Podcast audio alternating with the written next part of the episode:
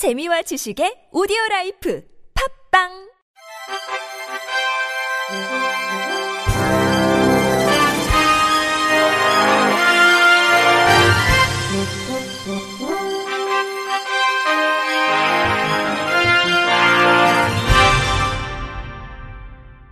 청취자 여러분 안녕하십니까? 9월 6일 화요일 KBS 뉴스입니다.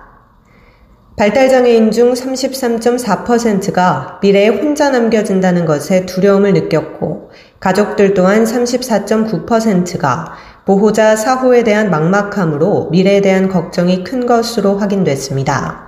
보건복지부는 이 같은 내용을 담은 2021년 발달장애인 실태조사 결과를 발표했습니다.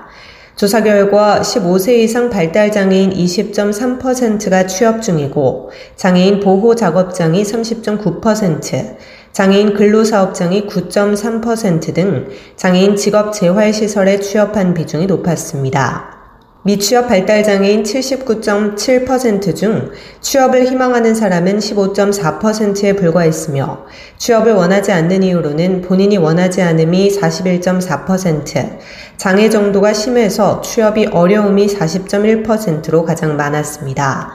18세 이상의 발달장애인이 의사결정 시 자신의 의사를 표현하는 경우는 61%였지만 주된 의사결정을 본인이 하는 경우가 28.6%로 주된 의사결정 주체가 본인이 아닌 경우 그 대상은 부모, 형제, 자매, 배우자 순으로 나타났습니다.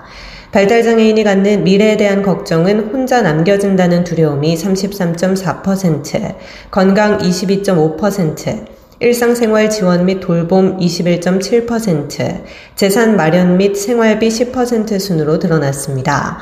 발달장애인에게 가장 필요한 사회 및 국가 지원은 48.1%가 소득 보장을 뽑았고, 이어 의료 보장, 주거 보장, 고용 보장, 안전한 생활 보장, 활동 지원 보장 등이 필요하다고 응답했습니다.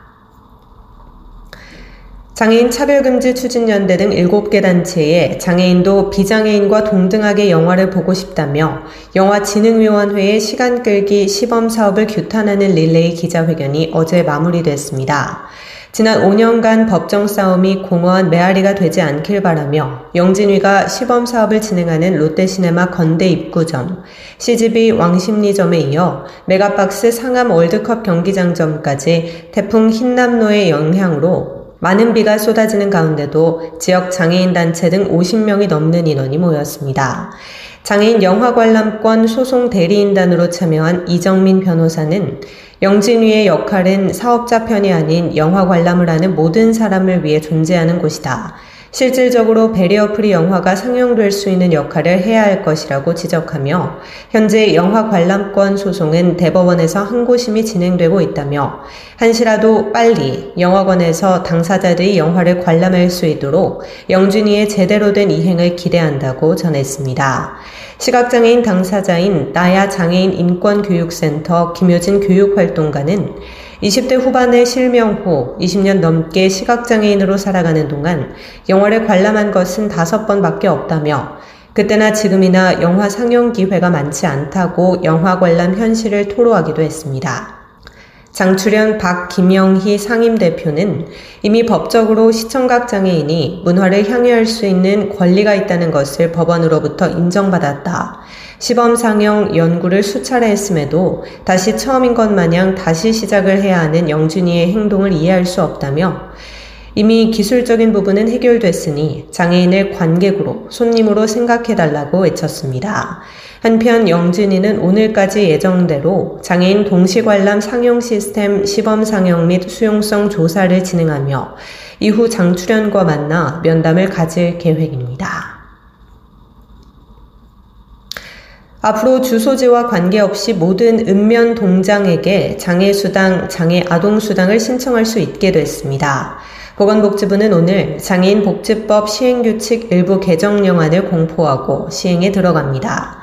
이번 개정령안은 장애수당 신청 절차를 개선하고 장애인 복지시설의 인력 기준을 확대하는 등 현행제도의 운용상 미비점을 개선 보완하기 위해 마련됐습니다. 개정된 시행규칙에 따르면 장애인의 신청 편의를 높이기 위해 주소지와 관계없이 모든 읍면 동장에게 장애수당, 장애아동수당을 신청할 수 있도록 신청 절차를 개선했습니다. 장애인 재활 상담사도 장애인 복지시설에 근무할 수 있도록 인력 기준을 확대했고, 복지시설 장애 자격 기준을 사회복지사, 특수학교 교사, 치료사뿐 아니라 장애인 재활 상담사까지 늘렸습니다. 마지막으로 장애인 등록 및 서비스 신청서에 민감정보 처리에 대한 별도 동의란을 신설하고 진료기록 열람 및 사본 교부 요청 동의서에 주민등록번호 대신 생년월일을 기재하도록 하는 등 민원 서식을 개정해 개인정보 보호를 강화했습니다.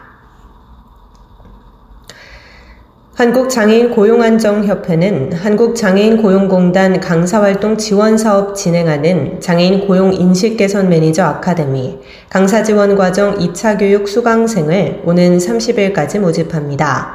지난 8월에 이어 두 번째로 진행되는 이번 교육은 10월 4일부터 10월 5일까지 서울 여의도 이룸센터에서 진행되며 직장 내 장애인 인식 개선 강사라면 누구나 신청이 가능합니다. 교육 내용은 비즈니스 커뮤니케이션 방법, 강사 프로필 작성법 등 기업 대면 skill과 강사 프로필을 무료로 사진 촬영해주는 강사 지원으로 나뉩니다. 교육 수료 시 수료증과 함께 프로필 사진을 제공할 예정이며 교육 신청은 협회 누리집 공지사항에서 신청 서류 양식을 내려받아 전자우편으로 제출하면 됩니다.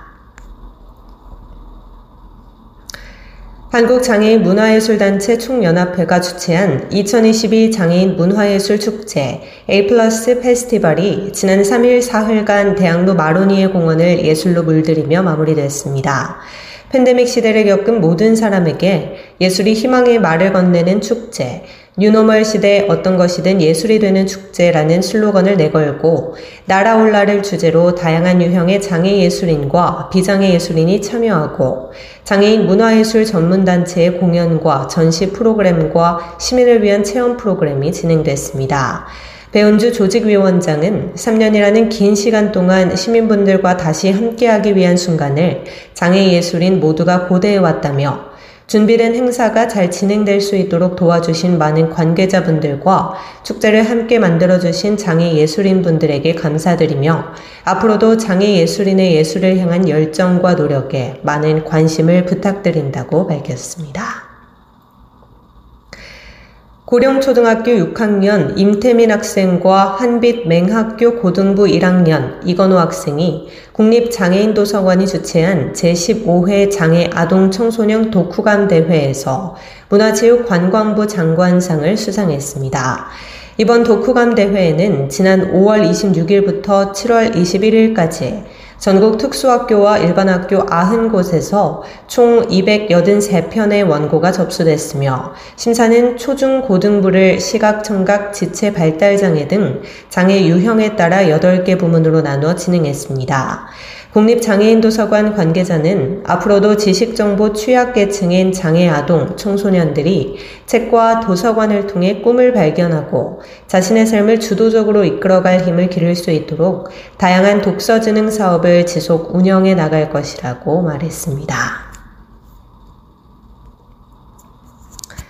끝으로 날씨입니다. 내일과 모레 아침 기온은 평년보다 2도에서 5도가량 낮겠고, 낮 기온은 평년과 비슷하겠습니다. 한편 당분간 낮과 밤의 기온차가 15도 내외로 크겠으니 건강관리에 각별히 유의하시기 바랍니다.